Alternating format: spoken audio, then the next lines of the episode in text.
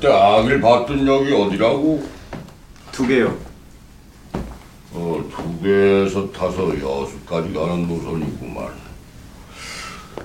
평경장은 남원으로 가는 길이었을 테고 아기는 어디로 가는 길이었을까?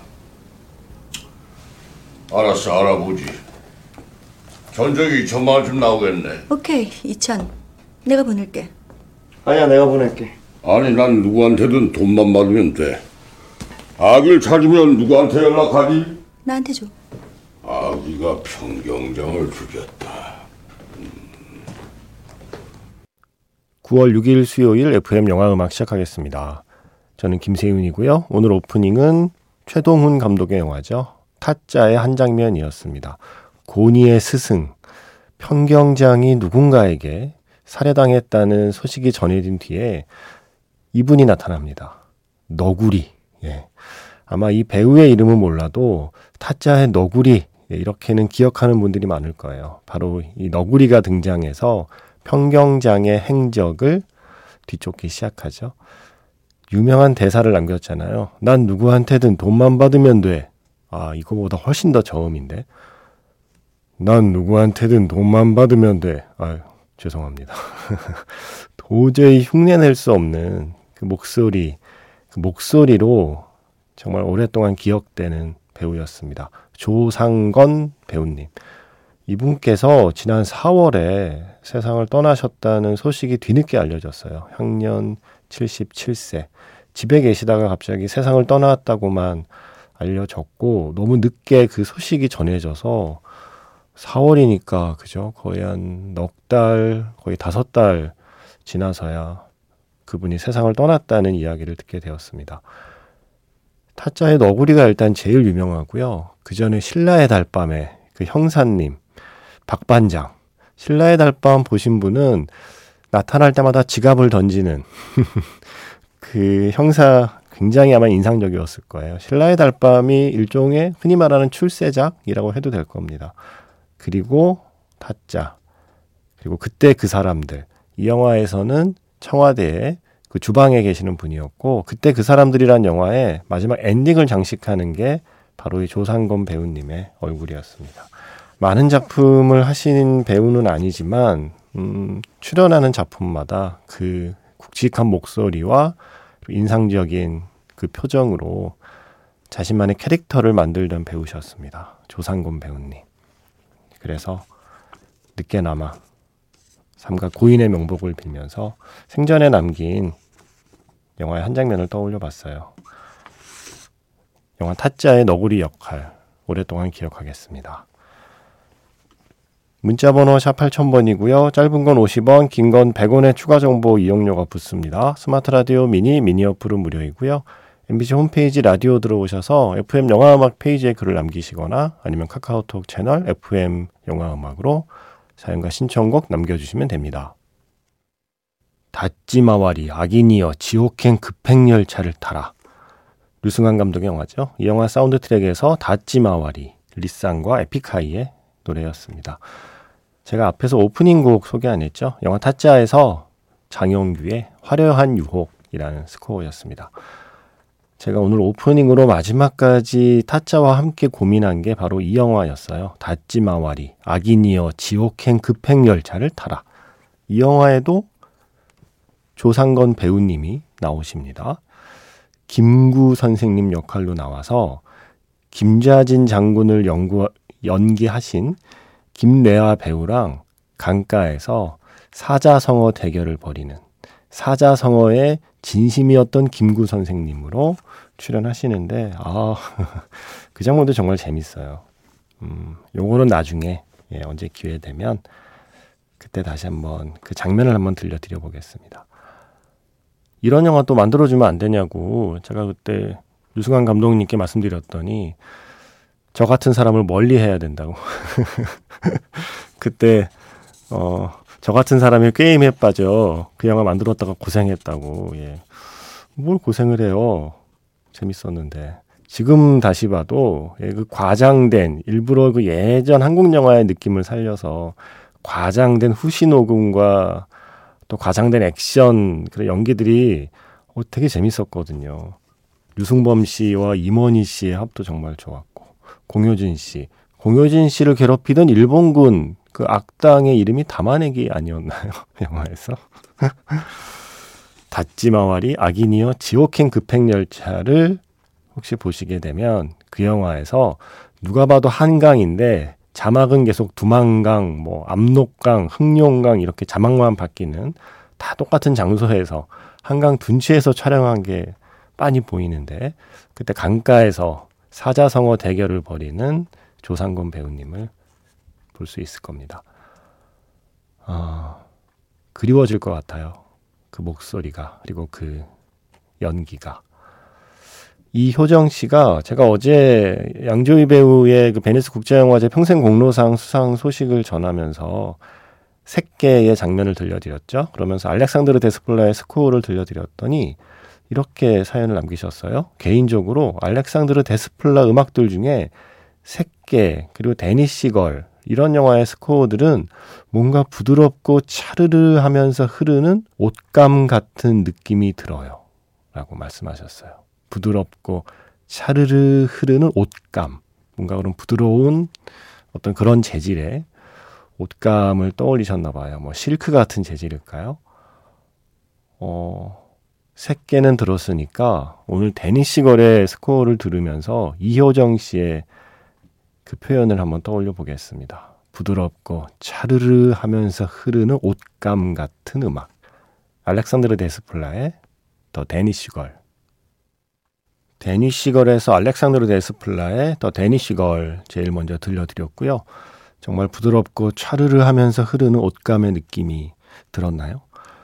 어, 이어서 들려드린 곡은 조서연 씨의 신청곡, 영화 기쿠지로의 여름에서 히사이시조의 Summer.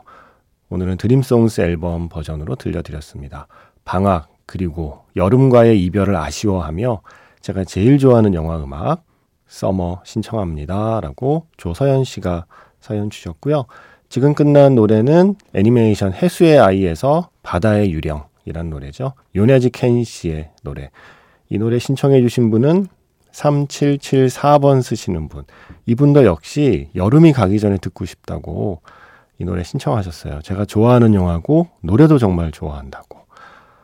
조서연 씨도 여름이 가기 전에 썸머 한번 들어야지 라는 생각으로 신청하셨고 3774번 쓰시는 분도 여름이 가기 전에 영화 해수의 아이의 주제곡 요네지 켄 씨의 바다의 유령 한번 들어야지 라고 생각하신 거죠. 해수의 아이를 좋아하셨다면 항구의 니쿠코짱이라는 이번 애니메이션도 혹시 보셨나요? 와타나베 아유무 감독, 해수의 아이를 만든 감독의 신작이죠. 항구의 니쿠코짱. 이거 재밌어요. 제가 재밌다고 몇 번 말씀드렸고 또 이 영화 재밌다고 다른 청취자분들도 몇 번 말씀하셨고 같은 감독의 영화니까 뭐 이미 보셨을 수도 있는데 3774번 쓰시는 분 혹시 한국의 니코코창이 재밌다고 보내주신 청취자분이 3774번 아니실까요? 이거 안 찾아봤는데 뭐 그럴 수도 있겠다 싶고요. 예, 혹시 예, 혹시 해수의 아이를 좋아하셨던 방송 듣는 청취자분들 중에 그런 분이 계시다면 그런데 한국의 니코코짱을 안 보셨다면 추천합니다. 예. 조금 다른 느낌의 작품인데 두 작품 모두 저는 좋았습니다. 여름이 가기 전에 듣고 싶은 노래 신청해 주신 분 또 있네요. 박주희 씨. 여름이 가기 전에 꼭 보는 영화가 있대요. 미스 리틀 선샤인. 오. 이걸 여름이 가기 전에 보는 일종의 루틴으로 이 작품을 어, 생각하고 계신가 봐요. 마지막에 콩가루 가족이 너덜너덜한 노랑 그 승합차를 타고 달려나가는 장면은 언제 봐도 눈물이 나오더라고요. 그죠? 눈물 나죠. 이렇게 차를 밀면서 한 명 한명 차에 올라타고 마지막에 그 차단기를 이렇게 부러뜨리면서 달려갈 때 묘한 쾌감도 좀 느끼게 되고요. 하시면서 이 영화의 그 미인 대회에서 나왔던 릭 제임스의 Super Freak 신청합니다. 여름 가기 전에 한번 듣고 싶어요. 라고 하셨어요. 그래서 그 노래 준비했고요. 올여름 가기 전에 한번 들어야 되는 노래는 이 노래가 아닐까 싶어서 릭 제임스 노래 뒤에 이걸 이어보겠습니다. 올여름 영화 중에서는 가장 많은 관객에게 사랑을 받은 작품이죠. 영화 밀수에서 김트리오의 연안부두까지 두 곡 이어 듣겠습니다.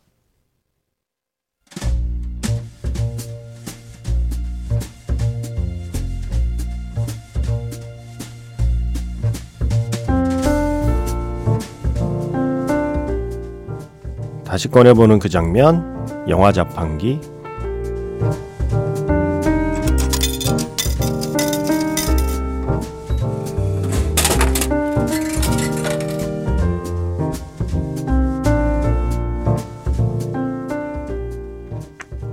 다시 꺼내보는 그 장면, 영화 자판기. 제가 오늘 자판기에서 뽑은 영화의 장면은요, 김래원, 그리고 임수정, 이연희 감독 연출. 영화 ING의 한 장면입니다. 고등학생 미나의 아랫집에 새로 이사온 대학생 영재. 능글맞게 자꾸 다, 자꾸만 다가오는 모습이 미나도 싫지만은 않습니다. 어느 날 한강이 내려다 보이는 집 앞 공원에서 함께 사진을 찍고 있는 두 사람.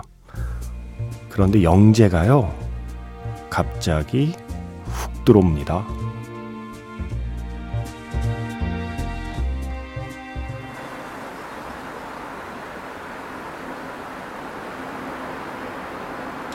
어, 모델 좋고 표정도 좋고 줘봐요.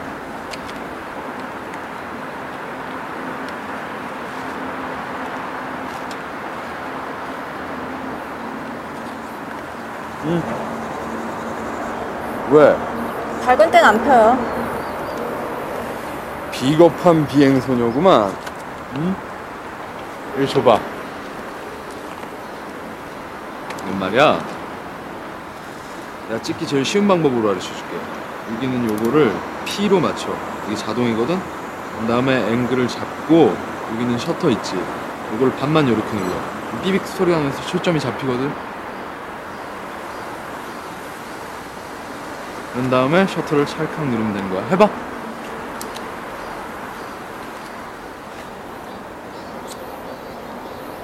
라이터가 그렇게 많으면서 왜 남의 거 갖고 갔어요? 너 어제도 담배 피웠지? 내가 담배를 피든 안 피든? 그때 내 생각 했어 안 했어? 했지? 내가 네 라이터를 가지고 가니까 너 담배 피울 때마다 내 생각을 하게 되잖아. 어때? 내 호감 이성 갈등 연출론이. 어쩐지 집에 라이터가 수북하더라니. 좋아. 나랑 만날만 해. 인정. 누가 누구를요? 너랑 나. 어디 감히 그 나이에 나 같은 연계를. 그래봤자 몇 살 차이나 난다고. 그리고 난 아래 위로 열 살은 맘먹어. 그럼 나도 맘먹는다. 나 너한테 첫눈에 반한 것 같아.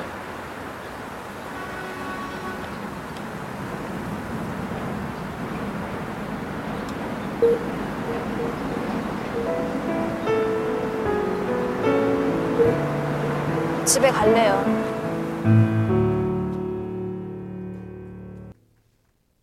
이승열의 기다림이었습니다. 영화 ING 사운드 트랙에서 들려드렸고요. 이지연 씨가 지난번에 2003년 영화들 얘기할 때 이 영화 언급하셨어요. 제가 아끼는 영화 ING도 2003년에 나왔네요. 이 영화 덕분에 이승열이라는 뮤지션을 처음 알게 되었습니다. 음악들이 좋아서 나중에 찾아보니까 역시나 방준석 음악 감독님의 작품이었어요. 영화에서 두 주인공이 한강이 내려다 보이는 곳에서 같이 사진을 찍는 장면이 있었는데 언젠가 꼭 한번 그곳에 가보고 싶더라고요 하시면서 언제 한번 음악 틀어달라고 하셨거든요. 그래서 오늘 이승열의 기다림을 들려드렸습니다. 거기 어딘지는 아세요? 예.